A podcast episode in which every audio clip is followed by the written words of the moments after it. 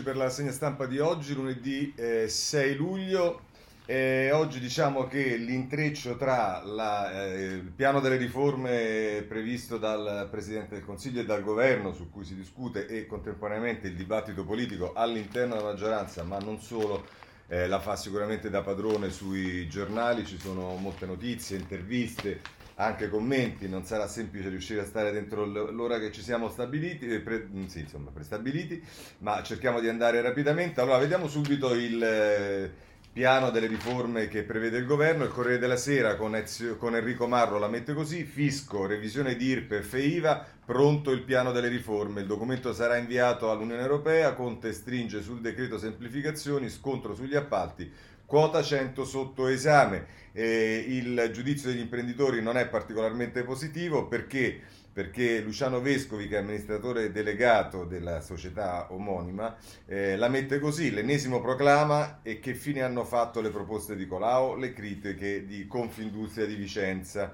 Ma a pagina 3, se volete, c'è una cosa più dettagliata su come dovrebbe essere questo piano delle riforme, giù le, to- le tasse ma il condono non ci sarà, investimenti al 3% del PIL, alta velocità per Roma in 4 ore e mezza da ogni città, fibra ottica nelle scuole, Ilva Green. E a proposito del fisco si dice che sono aliquote ridotte via i sussidi alle fonti fossili, per esempio per la famiglia e i figli l'assegno universale e più congedi, per le semplificazioni opere, appalti, meno burocrazia per le imprese e poi per quanto riguarda gli investimenti scuola e ricerca un voucher fino a 500 euro per internet e PC. Questo ci dice il eh, Corriere della Sera, Repubblica, anche le pagine successive alla prima ehm, sono eh, la pagina 2, il piano di riforme del governo chiede 32 miliardi per la sanità, Gualtieri prepara il documento che andrà consegnato all'Europa, le risorse notevoli dell'Unione Europea devono essere utilizzate al meglio, ma i 5 Stelle, ci dice Annalisa Cuzzocrea, prendono tempo. Di Maio sul MES, ci fidiamo delle parole di Conte, non c'è alcuna battaglia ideologica. E poi nel taglio basso Valentina Conte fa un'analisi del documento, dice fibra ottica in tutte le scuole, più linea ad alta velocità per rilanciare l'economia. A proposito del MES, segnalo un'intervista a Gianmarioli, eh, che è il segretario generale del Salva Stati, che dice se l'Italia userà quel fondo né clausole né austerity, quindi la spinta dall'Europa a utilizzare il MES eh, continua in questi giorni. Il terzo giornale nazionale, cioè la stampa, anch'esso sceglie di mettere nelle pagine 2 e 3 il tema delle riforme, fisco, sud e ambiente, il governo lancia il suo recovery plan è pronto il piano nazionale di riforma atteso dall'Unione Europea, addio quota 100 nel 2021, imposte giù per le famiglie, anche qui ci sono tutte le misure principali. E poi però segnalo l'analisi di Carlo Cottarelli che inizia in prima pagina e poi prosegue a pagina 3 della stampa che dice idee buone ma mancano le priorità, troppo poco su tasse e giustizia. Fondamentale individuare i punti irrinunciabili così si corre il rischio di non realizzare nulla di significativo. Quindi come vedete è critico. Eh, Cottarelli sulla eh, stampa. Andiamo avanti, vediamo come la mettono i giornali della destra, in particolare il giornale eh, che nelle pagine, anche in questo caso nelle pagine 2 o 3 si occupa di, del, del, piano, niente condono e nuove tasse, il rilancio secondo il governo. Nelle bozze del piano nazionale eh, del rilancio l'annuncio di una riforma fiscale equa anche sull'IVA, reddito grillino da migliorare. È Antonio Signorini che scrive sul giornale. E poi a pagina 3 si dice nell'analisi di Giuseppe Marino Gualtieri inchioda Conte i fondi del MES vanno presi e adesso anche Di Maio apre nessun pregiudizio ideologico ma il piano dimentica ancora il nord. Questo è quanto ci dicono eh, il, il, giornale eh, della, di, di, Sallusti. Eh, chiudiamo con il messaggero perché a pagina 8 il messaggero eh, la mette così eh, tour di Conte nella UER per trattare sui fondi dal Movimento 5 Stelle, segnali sul MES, sarà in Spagna e Portogallo, in trincea con l'Italia per il piano da 750 miliardi, fronte comune per sminare i frugali di Maio, nessuna ostilità, dice il eh, Premier. Eh, e poi c'è l'intervista a Buffagni del Movimento 5 Stelle nel taglio basso della eh, messaggero che dice oggi per noi la priorità è il recovery fund, rimpasto, l'azione 5 Stelle sarà più incisiva, questo è quanto ci dice sulla politica più in generale Buffagni. Bene, allora ci sono molti commenti oggi e si risveglia, si rispolvera un po' in tutti i commenti il tema della burocrazia, quindi la lotta alla burocrazia, ma allo stesso tempo anche l'innovazione, il digitale, insomma vediamo le cose un po' per volta, cominciamo dal Corriere della Sera e Sabino Cassese, Cassese che firma il suo editoriale in prima pagina, che poi prosegue a pagina 28, il titolo è La cascata di regole. E tra l'altro dice eh, Cassese, la cassata di regole per semplificare. Dice per, per, semplificare si dovrebbe innanzitutto deregolare, mentre invece il decreto legge in corso di approvazione, si parla di quello di semplificazione, prende la strada opposta. Regola troppo, prevede cascate di altre norme e regolamenti, affianca le procedure normali procedure speciali, complicando la vita dei gestori, non elimina i troppi compiti, che non hanno nulla a che fare con la corruzione, dell'invadente autorità anticorruzione, contrabbanda interventi di emergenza destinati a durare brevemente come misure di semplificazione, compensa una limatura dei poteri della Corte dei Conti in materia di responsabilità dei funzionari con l'ampliamento dei suoi compiti di controllo concomitante, con il quale la Corte diventa l'angelo custode della burocrazia.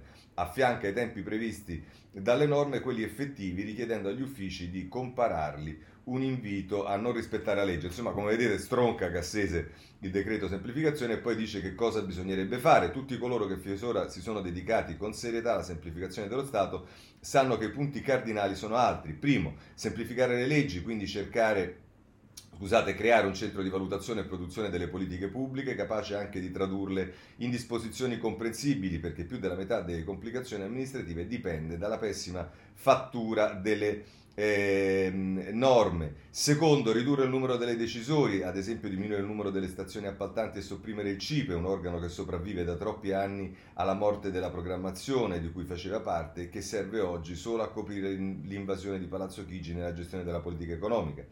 Terzo, sopprimere gli incentivi non, al non fare derivanti dalla paura degli interventi delle procure penali e contabili e dei relativi eh, sosia, ad esempio ANAC, vedete che ce l'ha con, con ANAC Cassese. Quarto, dotare l'amministrazione di quei tecnici e manager pubblici che ha perduto da un secolo e a cui reclutamento sarebbe bene che i ministri della pubblica amministrazione si dedicassero invece di promettere 400.000 assunzioni, specchietto per le allodole. Quinto, invece di creare tutti i sotterfugi per non fare gare, le facciamo le gare, ma senza l'ANAC sul collo, in tempi brevi e senza troppi contenziosi. Sesto, sì, sopprimiamo tutti i controlli preventivi, concomitanti, collaborativi eh, per rafforzare quelli successivi che debbono essere seri e severi per assicurarsi che i risultati voluti dal Parlamento siano raggiunti. Settimo, adeguare le amministrazioni alla digitalizzazione, non le metodologie digitali alla parcellizzazione degli uffici pubblici che costringe ancora oggi i cittadini a fare da tramite. Ottavo, non cullarsi al ritmo del modello Genova che non è replicabile perché quella era un'opera esistente e non è stata finanziata dal Tesoro. Gli organi straordinari, quali commissari, finiscono per produrre intralci. Da ultimo consiglio ai semplificatori improvvisati di rileggere Michelangelo. La scultura non è un fare ma togliere materia. Impariamo a togliere il superfluo. Così eh, Cassese sul Corriere della Sera, molto severo sul eh, decreto semplificazioni e sulle norme, norme previste. Ma eh, ci sono anche Boeri e Perotti sulla Repubblica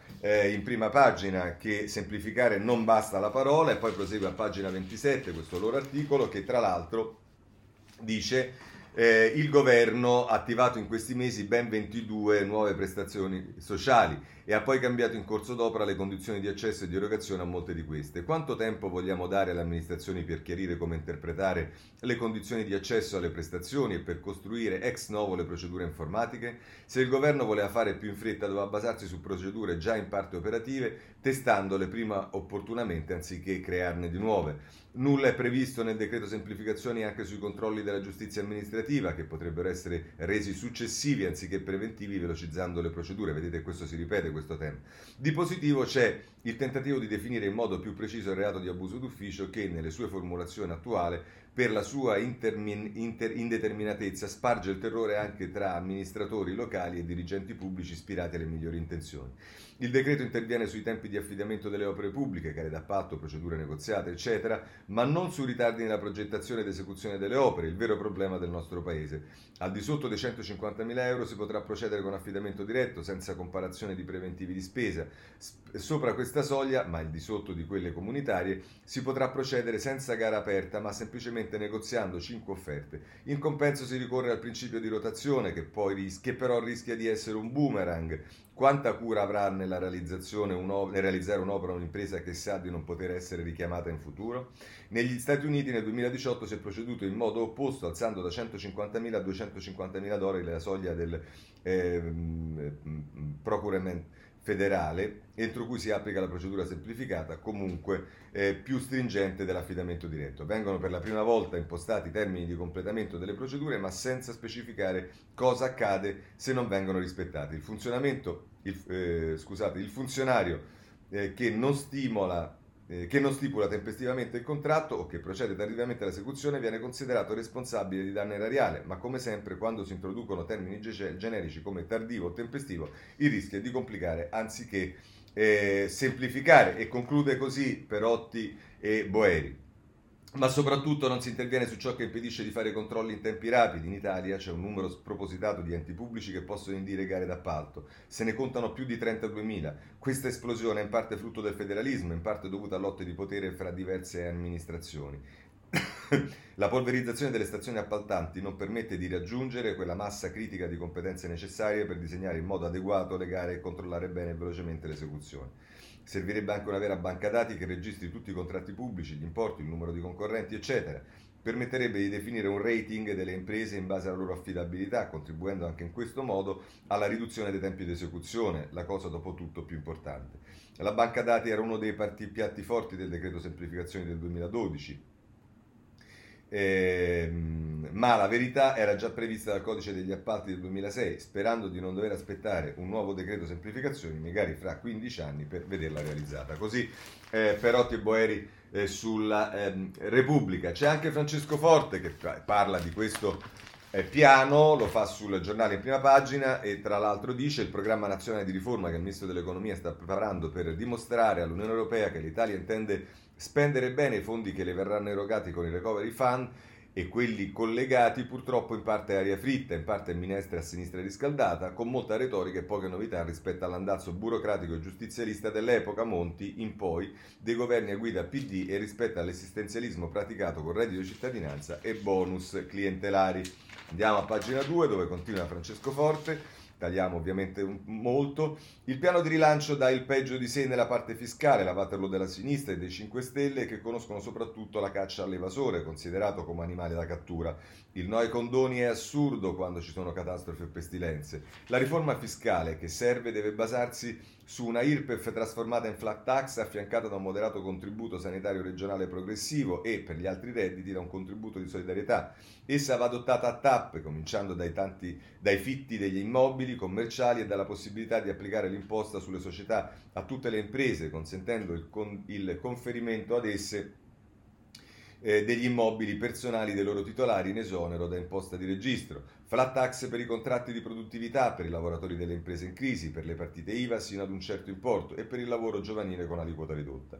La lotta all'evasione si fa col controllo dell'uso dei registratori di casse e delle, e delle, ricevute e col principio che il fisco crede alla contabilità IVA e commerciale solo sino a prova del contrario e mettendo in ordine la rete dei pagamenti elettronici. Le imposte si pagano per i servizi pubblici, non per il burocratismo, il giustizialismo, le vessazioni del contribuente. Così la mette Francesco Forte sul giornale a proposito delle misure del eh, governo. Ma andiamo avanti perché di scusate, di burocrazia si occupa anche eh, Grillo sul messaggero, quando parliamo di Grillo parliamo di Francesco ovviamente e non di Beppe e lo fa a pagina eh, in prima pagina e poi a pagina 16 e tra l'altro il titolo è Abbattere l'ostacolo, burocrazia in tre mosse e fatta l'analisi di tutto quello che succede, Grillo dice la realtà è che per vincere una battaglia che hanno perso quasi tutti negli ultimi vent'anni è necessaria una strategia che si articoli nel tempo in tre passaggi essenziali. Innanzitutto è necessario abbandonare l'idea, che lo stesso decreto semplificazione assume, che siano le sanzioni civili o penali erogate da un tribunale ad essere l'unica improbabile clava da orientare il, per orientare il comportamento di un dirigente. Occorre più laicamente e con maggiore pragmatismo far diventare parte integrante dei contratti di lavoro pubblico un sistema di incentivi legati non più a prestazioni individuali ma di gruppi di lavoro con i quali negoziare ogni anno gli obiettivi misurati da pochi indicatori capaci, sul serio, di differenziare stipendi e prestazioni. Dobbiamo anzi rinunciare alla semantica impropria e controproducente della meritocrazia e dei concorsi e più concretamente legare la carriera di un amministratore alla capacità di creare valore per la comunità che serve. In secondo luogo, lo stesso principio dovrebbe specularmente valere per l'assegnazione dei contratti pubblici. Procedure esclusivamente fondate sul rispetto formale di regole sempre più incomprensibili vanno progressivamente sostituite da meccanismi che legano il pagamento e la scelta dei fornitori ai risultati ottenuti ai tempi, e ai tempi. La terza mossa di una pubblica amministrazione moderna è infine quella di utilizzare molto più le tecnologie per coinvolgere i cittadini nel controllo diffuso di come le risorse dei, contribu- dei contribuenti vengono utilizzate e persino nelle decisioni di investimento.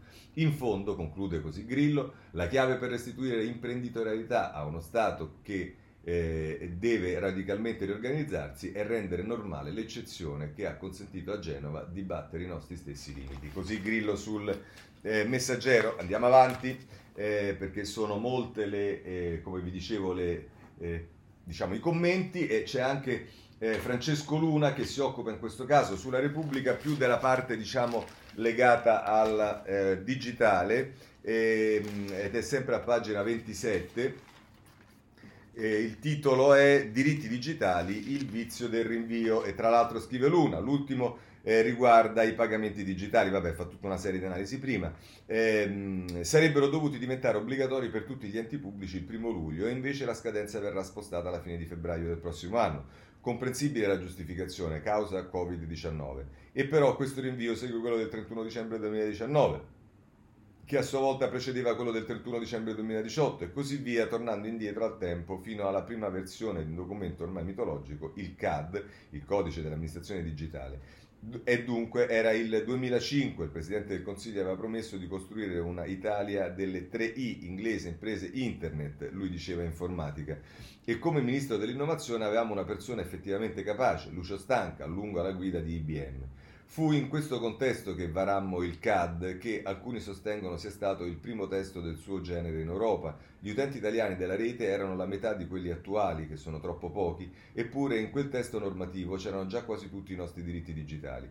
Da allora si sono se- eh, succedute infinite variazioni, solo alcune rese necessarie dalle tecnologie, al punto che fra gli addetti ai lavori si dice che eh, contrarre eh, le modifiche al CAD è come contrarre i morti a Rambo in Rambo, ma ehm, scusate, contare le modifiche al CAD è come contare i morti in Rambo, ma la cosa che non è davvero cambiata è il senso di incompiutezza di quel codice. I principi fondamentali della cittadinanza digitale sono tutti previsti con chiarezza, ma quasi sempre sono rimasti principi anche quando erano obblighi. E questo per tre ragioni. La prima è che ci fermiamo ogni volta davanti allo switch off, il momento in cui un servizio diventa il solo digitale, la seconda è che anche quando non ci fermiamo non esistono sanzioni effettive si, per chi non si adegua, e la terza è che un paese che ha fatto del decreto mille proroghe uno strumento di tenuta del sistema, il digitale è entrato a far parte di quel rito. Nel mondo nuovo, dopo la pandemia, questo rito va cancellato, il Covid-19 ha dimostrato quanto sia importante l'accesso a internet e ai servizi digitali per la resilienza di un paese. Abbiamo il dovere di innovare e di farlo subito.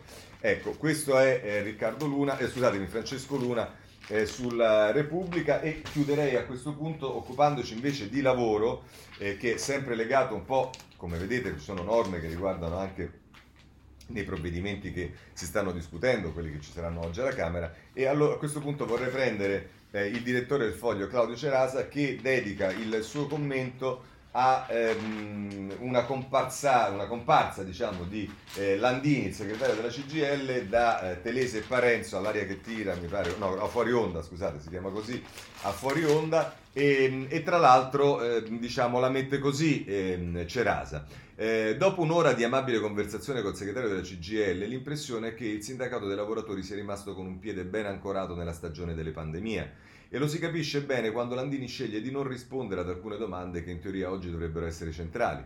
Domanda numero uno: è possibile non rendersi conto che la proroga indiscriminata del blocco dei licenziamenti insieme con la proroga indiscriminata della, della cassa integrazione rischia di trasformarsi da temporaneo sostegno alle imprese in temporanea ingessatura dell'economia?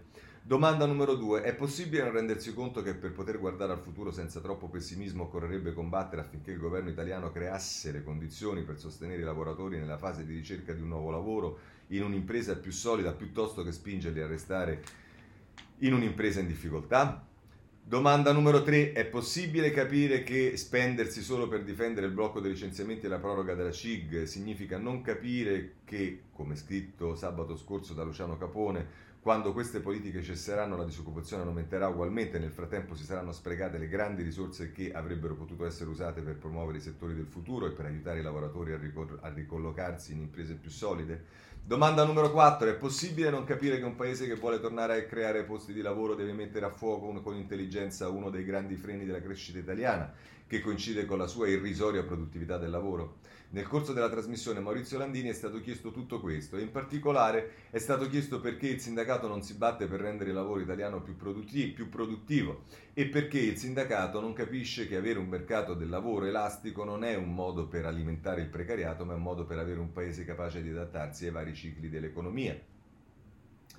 Fino a che il sindacato continuerà a dare su questi temi risposte evasive, il sindacato darà purtroppo un contributo decisivo a tenere ingessato il nostro paese, ma il sindacato non è naturalmente l'unico soggetto che dovrebbe incalzare il governo su questo fronte. L'altro fronte dovrebbe essere quello dell'opposizione, che su temi del lavoro, però, negli ultimi mesi è riuscita a dare il peggio di sé e la ragione per cui né Matteo Salvini né Giorgia Meloni hanno la forza di illuminare i veri guai combinati dal governo sul terreno del lavoro è legata al fatto che il sovranismo sul tema del lavoro porta avanti un'agenda politica che si trova più dalla parte dei problemi che dalla parte delle soluzioni e che non presenta alcuna discontinuità con quello che è uno dei veri drammi economici del nostro paese, la tendenza a occuparsi molto della redistribuzione della ricchezza, poco della creazione della ricchezza.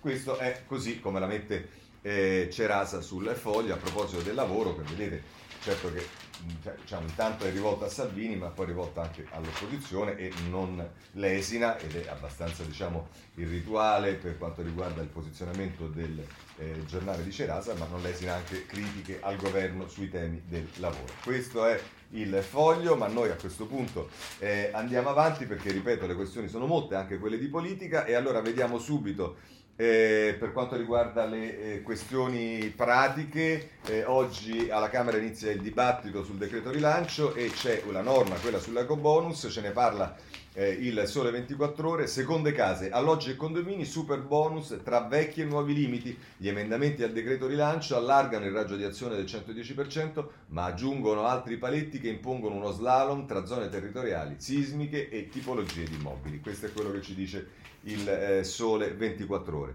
Passiamo eh, alla politica, ma sempre dal, solo, dal Sole 24 Ore, eh, perché vorrei eh, nella pagina 2 eh, e 3 dirvi che ci sono due sondaggi che riguardano il, ehm, il, ehm, le regioni e, il, e, i comuni. E allora pagina 2 eh, dice effetto Covid, vola Zaia e cede Fontana, nel PD cresce Bonaccini e Zingaretti e allora vediamo che nella graduatoria eh, Fonta- eh, Luca Zaia eh, sta al 70% con un più 19,9% rispetto a... Eh, ehm, non, non, riesco a capire, eh, forse a quando è stato eletto, poi ci sta Massimiliano Fedriga che passa dal 57,1 al 59,8, ci sta Donatella Tesei dell'Umbria che passa dal 57 al 57,5.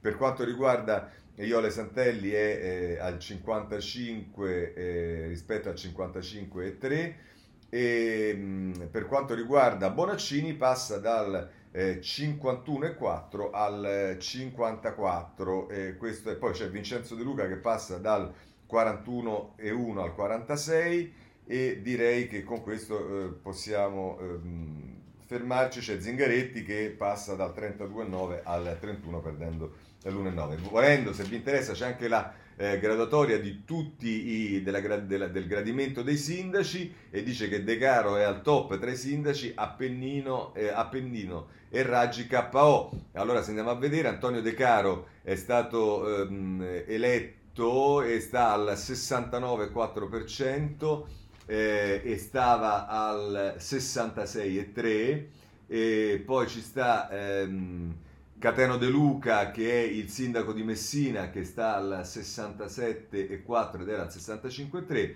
poi c'è il terzo è Giorgio Gori che stava al 55,3 sta al 63,7 e poi ci sta Marco Bucci che è stato eletto nel 2017 eh, a Genova e sta dal, 60, dal 55,2 passato al 63,7 eh, volevo capire Virginia Raggi e eh, Appendino dove mai stanno, mo le cerchiamo, vediamo se le troviamo.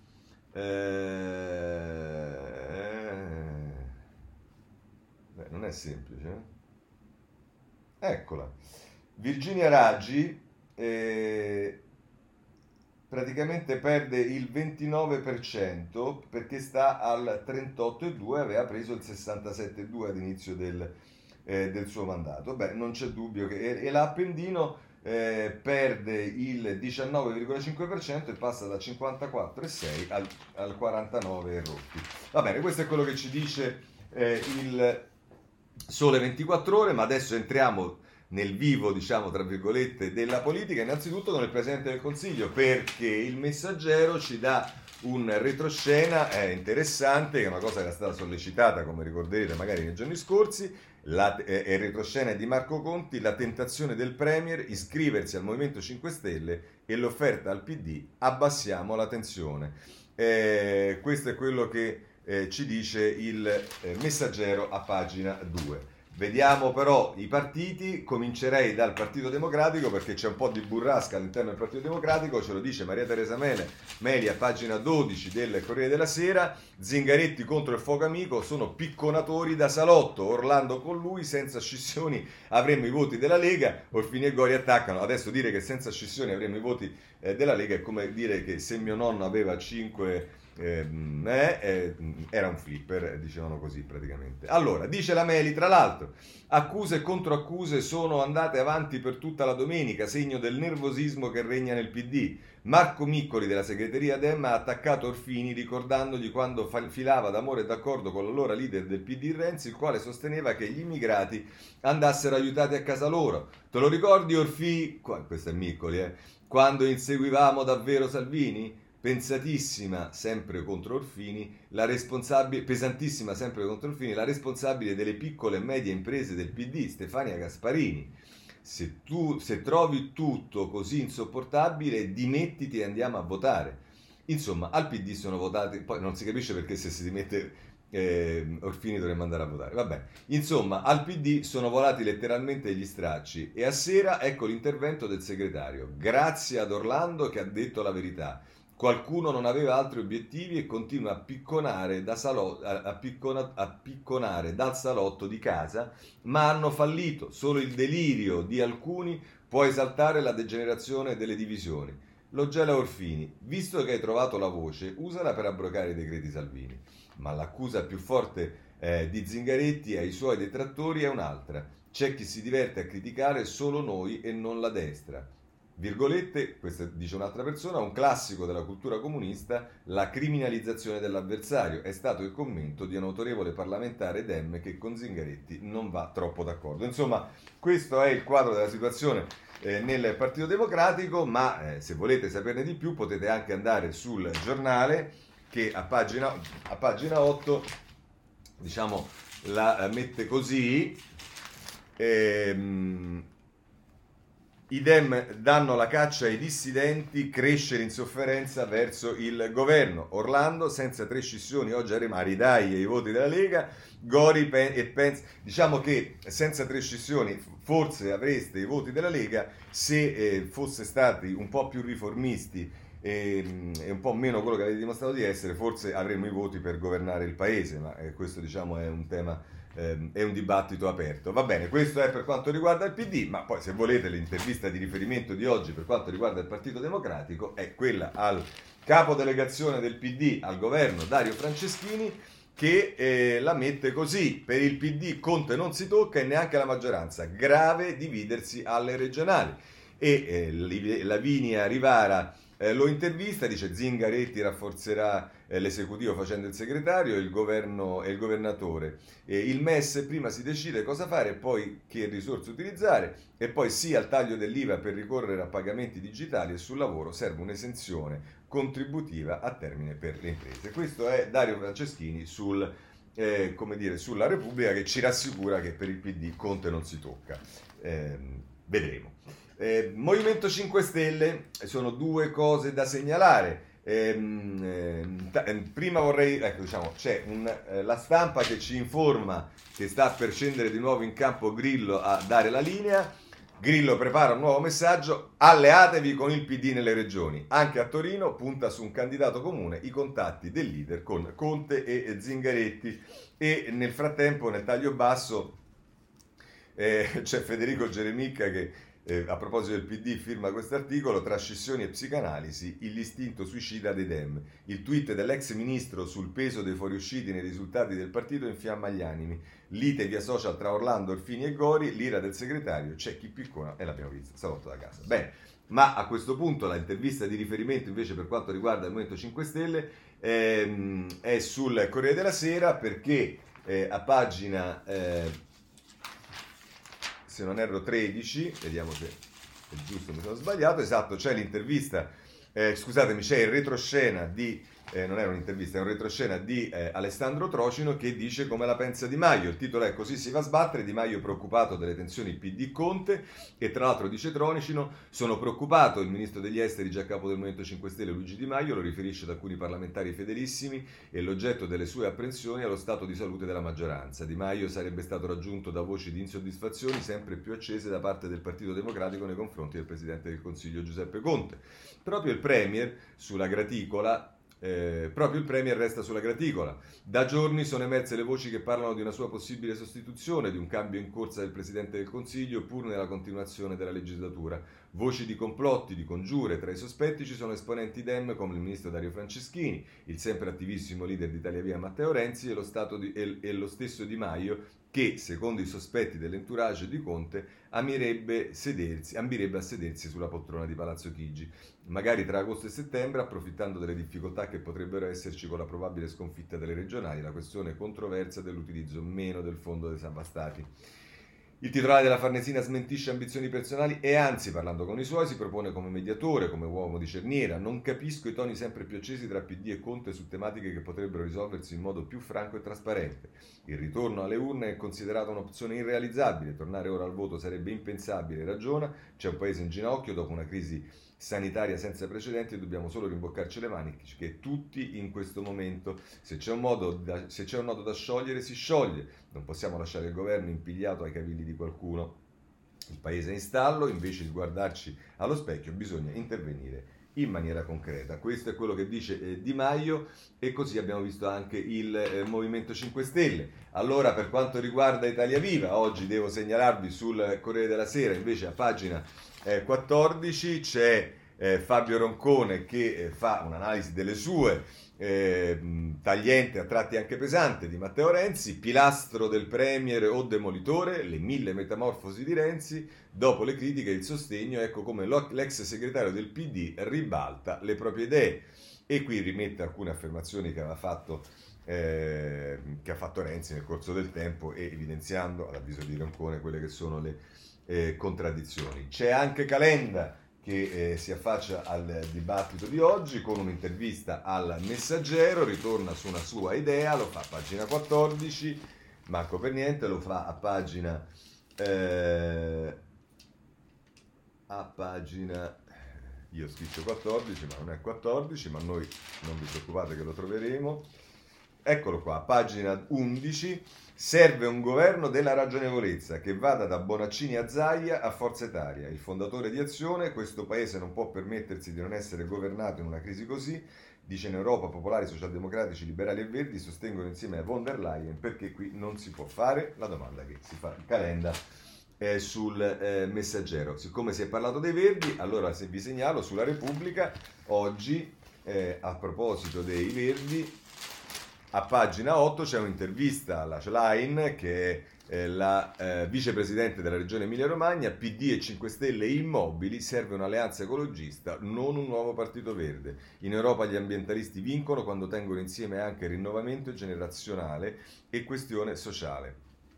Questo è quello che eh, di cui si occupa la Repubblica con questa intervista alla Schlein, che poi riprende anche diciamo, l'intervista che aveva fatto Rutelli ieri sulla Repubblica a proposito dei Verdi. C'è il eh, centrodestra, a questo punto di cui ci dobbiamo rapidamente occupare, è il Corriere della Sera, pagina 15, eh, che scrive l'apertura di Berlusconi, il no di Salvini, è Fabrizio Caccia che eh, sta sul taglio alto della eh, pagina 15 del Corriere della Sera, il capo di Forza Italia ipotizza un nuovo esecutivo, ma la via maestra è il voto, il leader del Carroccio dice niente giochini. Se volete c'è un'intervista eh, a ehm, Lorenzo Fontana, eh, di Monica Guerzoni che eh, è titolata Se il Cavaliere farà da stampella a questo governo sarà la sua resa e il vice segretario leghista dice noi siamo diversi. Come vedete se nel centro-sinistra la vita non brilla, non è che nel centro-destra le cose vadano molto meglio e diciamo se prendiamo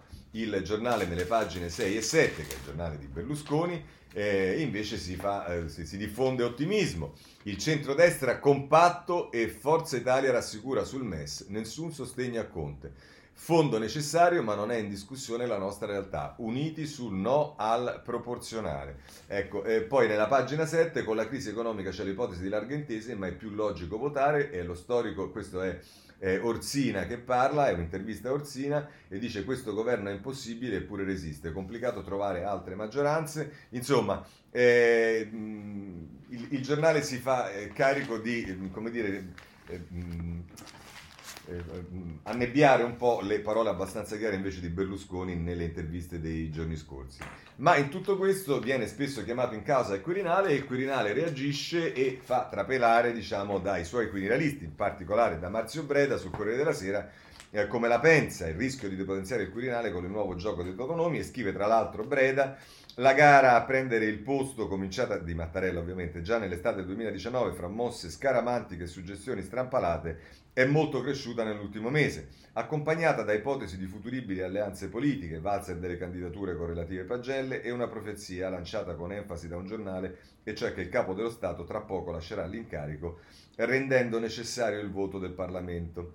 Ora vanno chiarite, scrive Breda, un paio di cose. Uno, quel tra poco non è per nulla vicino, infatti il, si materializzerà solo il 3 febbraio del 2022, tra 18 mesi, quando cadrà il settimo anniversario dell'elezione di Mattarella che fino ad allora sarà in carica. 2. Se si sceglie l'espressione lasciare l'incarico invece di un più corretto completare il mandato, si finisce quasi per suggerire che il Presidente della Repubblica se ne possa andare prima di quella data dimettendosi, il che non è nelle sue intenzioni.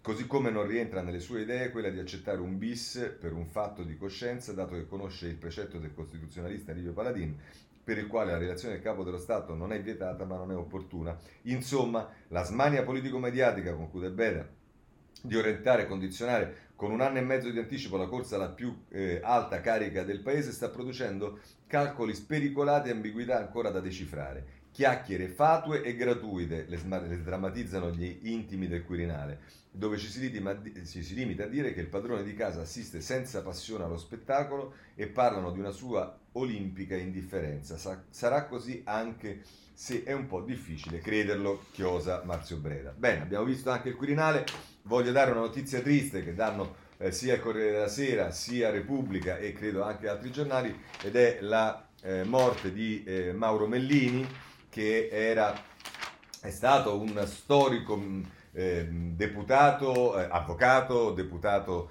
eh, del Partito Radicale, segretario della Lega Italiana Divorzio, insomma una persona di grande statura e addio a Mellini, anima delle lotte per il divorzio tra i fondatori del Partito Radicale, aveva 93 anni e ehm, lo segnaliamo. Mm, un altro argomento che voglio segnalare, poi passiamo alla giustizia, è quello della legge elettorale, ce ne parla eh, il messaggero a pagina 9. Proporzionale, così la riforma può disinnescare Lega e Fratelli d'Italia. Diodato Pirone se ne occupa eh, nel giornale romano a pagina 9, eh, con il DDL Brescia il Nazareno punta a frantumare il centrodestra, Salvini e Meloni da soli non otterrebbero la maggioranza e Forza Italia avrebbe libertà d'azione, ma Italia Viva a rischio. Eh, questo è quello che dice eh, il eh, messaggero, ma vedremo tanto dibattito sulla legge, sulla legge elettorale eh, è un dibattito che non è mai finito in questo paese e quindi sicuramente ci accompagnerà anche per tutta l'estate. Passiamo alla giustizia, innanzitutto Berlusconi, innanzitutto il giornale di Berlusconi, il titolo di apertura, il giudice di Berlusconi, gli devo fare il mazzo. Stasera, Quarta Repubblica, la testimonianza su Esposito, odio anticavaliere prima della sentenza.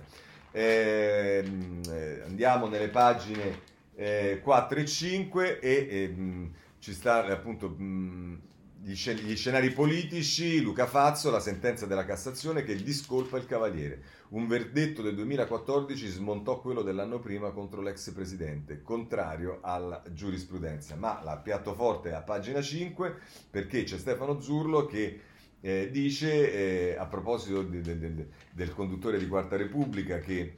Eh, di, di Porro che, e del documento che pubblica oggi, dice ma quali sono le novità delle testimonianze? Tutti e tre, lo chef, il cameriere l'addetto alla spiaggia spiegano che Esposito definiva Berlusconi una chiavica e uno dei tre in particolare riporta una frase che dovrebbe essere almeno valutata. Se mi capita gli devo fare un mazzo così a Berlusconi. Si fa riferimento qui, si spiega che questa cosa è dentro le prove difensive che sono state eh, raccolte, così come prevede la legge, dalla difesa di Berlusconi e sono state raccolte in un hotel dove stava in vacanza eh, questo giudice Esposito prima che si dovesse occupare del caso Berlusconi. Bene, se volete anche Libero ovviamente si occupa di questo tema, lo fa nelle pagine 6 eh, e 7, a pagina 6 è Di Pietro che parla, intervistato da Piero Senaldi, dice il caso Palamara mi ricorda Tangentopoli, Dice allora i politici si spartivano i soldi, oggi le toghe si dividono il potere. Non è colpa solo dell'ex capo dell'ANM. Eh, dice troppi magistrati pensano alla notorietà. Diciamo che detto da Di Pietro, veramente eh, divertente la cosa, però va bene. E poi se volete un altro ex del pool Mani Pulite è Gerardo Colombo che dice attenti ai moralisti, sgarrano come matti.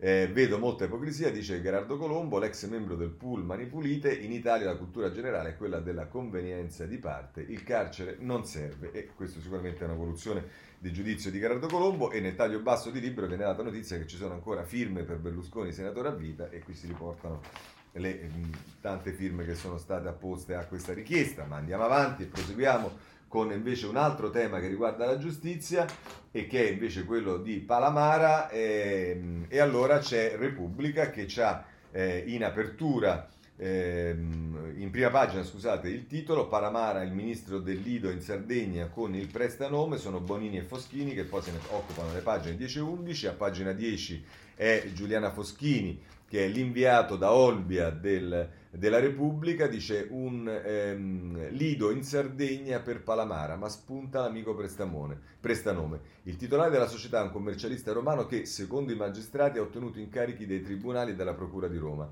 e l'ex leader ANM si occupò di un procedimento penale riguardante la moglie di un altro socio. E poi arriva Bonini con l'analisi a pagina 11, operazione confusione, le manovre dell'ex PM per sfuggire ai suoi giudici. L'interesse a ritardare i procedimenti su di cui è condiviso con Cosimo Ferri, deputato di Italia Viva e gran regista del correntismo nella magistratura. Questo è la Repubblica a proposito di eh, Palamara. Bene, spostiamoci perché c'è un tema che riguarda invece un altro capitolo che è quello delle regioni, che non sono le regionali ma sono le regioni, e c'è un problema serio e ce lo dice la stampa nelle pagine 4 e 5, tsunami Covid sul PIL delle regioni, l'analisi di Banca Italia dice gravi danni all'economia del nord ma sono in sofferenza anche le aree dove il contagio è stato eh, marginale. Qui si parla del nord-est, autotessile logistica in agonia, boom della cassa integrazione, nel, questo nel nord-ovest, nel nord-est il crollo dell'export e del turismo in vetta, nel sud e nelle isole contratti a termine a rischio e allarme per la povertà e al centro tra moda alimentare e, rec-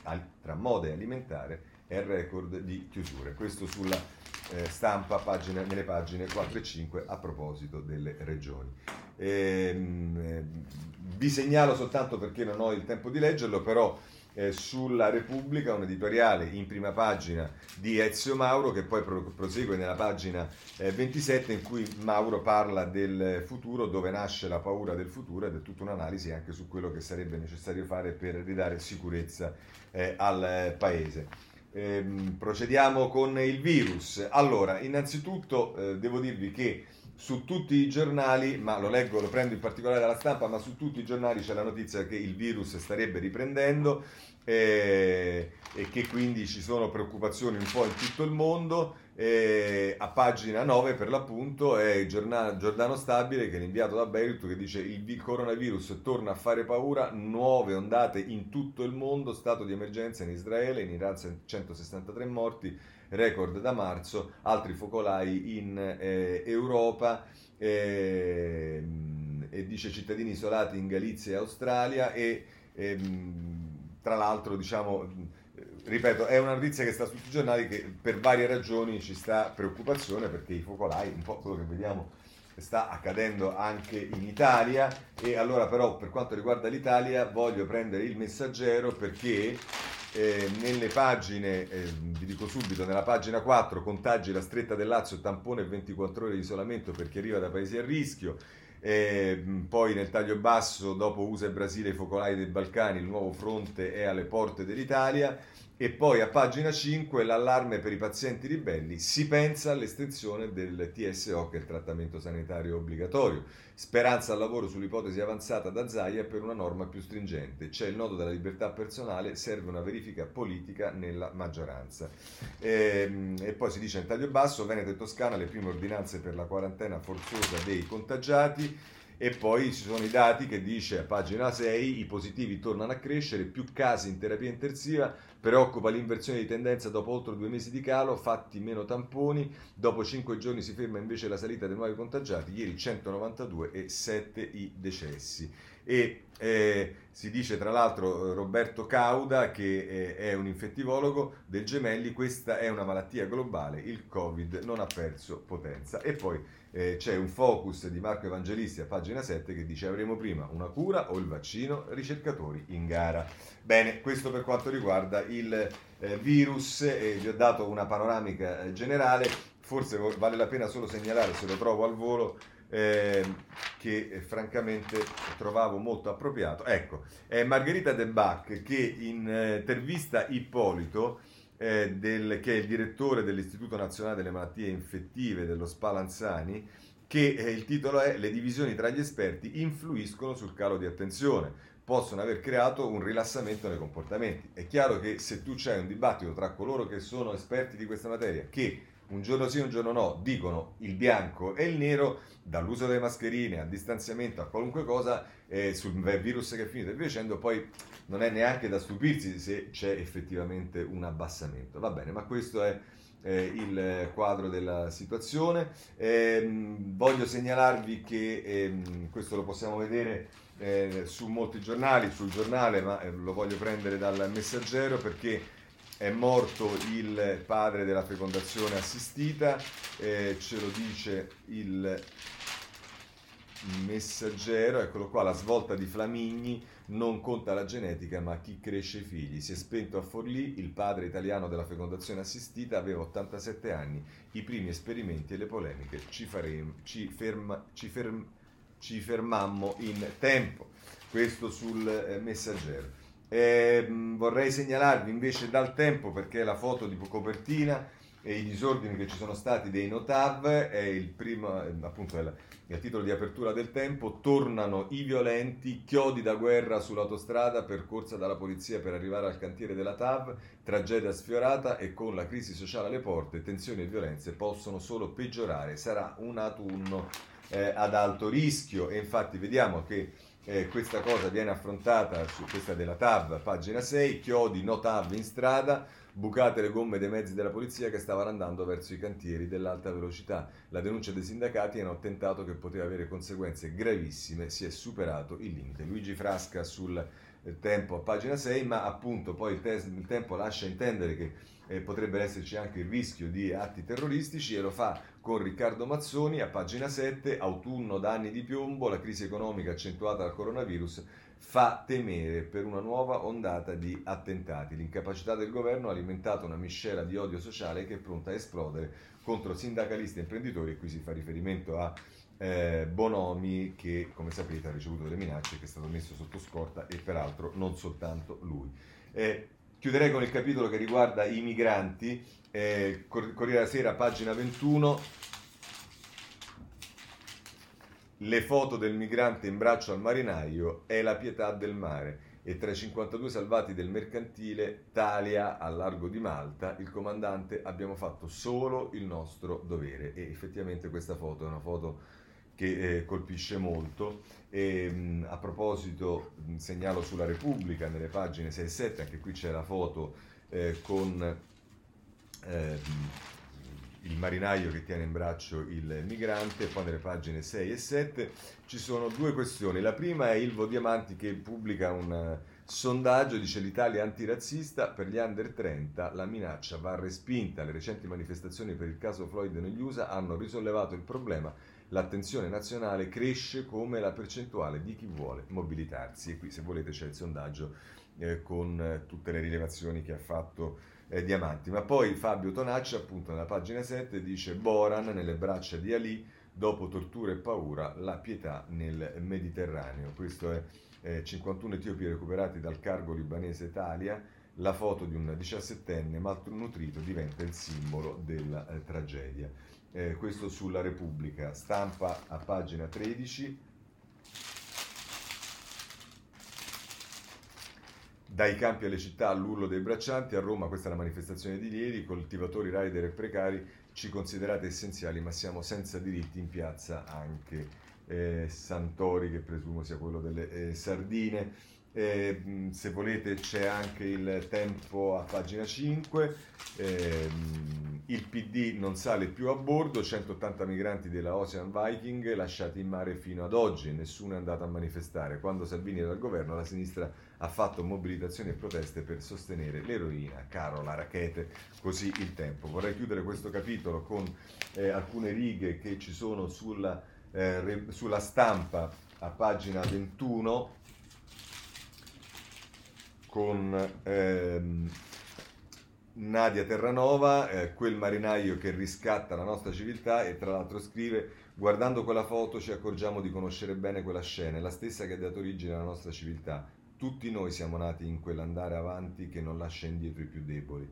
Il marinaio è Enea che fuggendo da Troia in fiamme porta sulle braccia il padre Anchise, infermo perché chi è sano non può lasciare indietro chi è malato, chi è in piedi non può dimenticarsi di chi è a terra è la legge del mare, ma pure quella della terra, quella che ci obbliga a tagliare e non scappare da soli, a non navigare da soli, a soccorrere navi affollate piazze eh, e, affo- e affollare piazze per vedere gli invisibili prendere parola insieme a loro. E conclude, quando Troia brucia, quando la nave affonda, quando lo sguardo manca, bisogna fare solo una cosa, tagliare e andare fino in fondo, finché a terra o in mare, invisibile, calpestato, ignorato, non sarà rimasto più ehm, nessuno. Questo è ehm, l'articolo di Nadia Terranova che dice che, eh, che tagliare in siciliano significa guardare. Bene, chiudiamo anche questo capitolo, adesso un po' di politica estera, ma veramente eh, molto eh, rapidamente. Intanto eh, la battaglia della Unione Europea con Microsoft eh, che eh, sostiene l'Unione Europea ci controlla e allora lo vediamo a pagina 13 a pagina 17, scusate, del Corriere della Sera. Eh, allarme dell'Unione Europea, Microsoft ci controlla i dati. Il supervisore europeo abbiamo affidato al gigante informatico un potere eccessivo su istituzioni e funzionari. Eh, poi, se volete in Gran Bretagna invece eh, occuparvi della Gran Bretagna e del cambio di linea di eh, Johnson sul ehm, sul eh, Huawei, dietro fonte Johnson su Huawei, è pronto a bandire i cinesi dal 5G. La svolta motivata dalle sanzioni USA, la replica del colosso vi dettano la politica Antonello Guerra, che è il corrispondente da Londra. Eh, ci dice questo. Se invece volete occuparvi di Israele, di quello che sta succedendo, potete andare sulla Repubblica, pagina 19 è l'inviato Pietro Del Re nel feudo Hezbollah a Beirut, miseria e culto dei martiri, ma poi Teheran ci, eh, sfamer- ci sfamerà un intellettuale vicino al partito di Dio, il Golan per ora va bene così. E, ehm, e poi nel, nel, taglio basso eh, da Gerusalemme eh, Sharon Nizza ci dice che è sabotato l'impianto di Natanz sospetti iraniani su Israele, due danni ingenti in strutture legate al programma di arricchimento nucleare. Va bene? Questo per quanto riguarda eh, Israele. Ci sono problemi invece seri per quanto riguarda la pandemia in Croazia, l'abbiamo visto accennato negli articoli eh, generali, ma è la stampa che ce ne parla a pagina 15 e ci dice xenofobo, anti-aborto e populista, il blitz di scoro sul voto in Croazia, i conservatori vincono le legislative, ma il nuovo partito del cantante ultranazionalista sarà decisivo per il governo. Scusate, non c'entra nulla la pandemia, mi sono confuso con eh, forse eh, l'Egitto che vedremo tra poco, questa invece era la situazione in Croazia. Per quanto riguarda gli Stati Uniti, ehm, vorrei segnalare due cose. Innanzitutto il Corriere della Sera a pagina 16 eh, che eh, si occupa di, della, de, de, de, del battimento della statua di Cristoforo Colombo, Baltimora, corde, urle applausi, in mare la statua di Colombo, Trump difende il navigatore, preserveremo lo stile di vita USA iniziato nel 1492. Ma eh, sul, per quanto riguarda gli USA, poi invece sulla Repubblica, a pagina 15, eh, per quanto riguarda le presidenziali, il rap di Kane West per la Casa Bianca, corro da presidente. Anna Lombardi che ci dice forse solo una buttata, ma l'annuncio del cantante e marito di Kim Kardashian agita la campagna 2020. Eh, questo è quello che ci dice Repubblica e chiudiamo per l'appunto con l'Egitto, sono due pagine, la 16 e la 17 di cui si occupa la stampa e il titolo è L'Egitto di Al-Sisi pronto allo scontro sulla diga della rinascita dell'Etiopia. Addis Abeba punta i piedi e tira dritto, progetto completato, ma il Cairo promette battaglia per le acque del Nilo Azzurro. Con questo concludiamo la segna stampa di oggi eh, che eh, per l'appunto, se non erro, il 6 luglio, mi, vi chiedo scusa, ma sì, è il 6 luglio, e invece eh, vi do appuntamento se volete per la rassegna stampa di domani alla stessa ora. Grazie a tutti e buona giornata.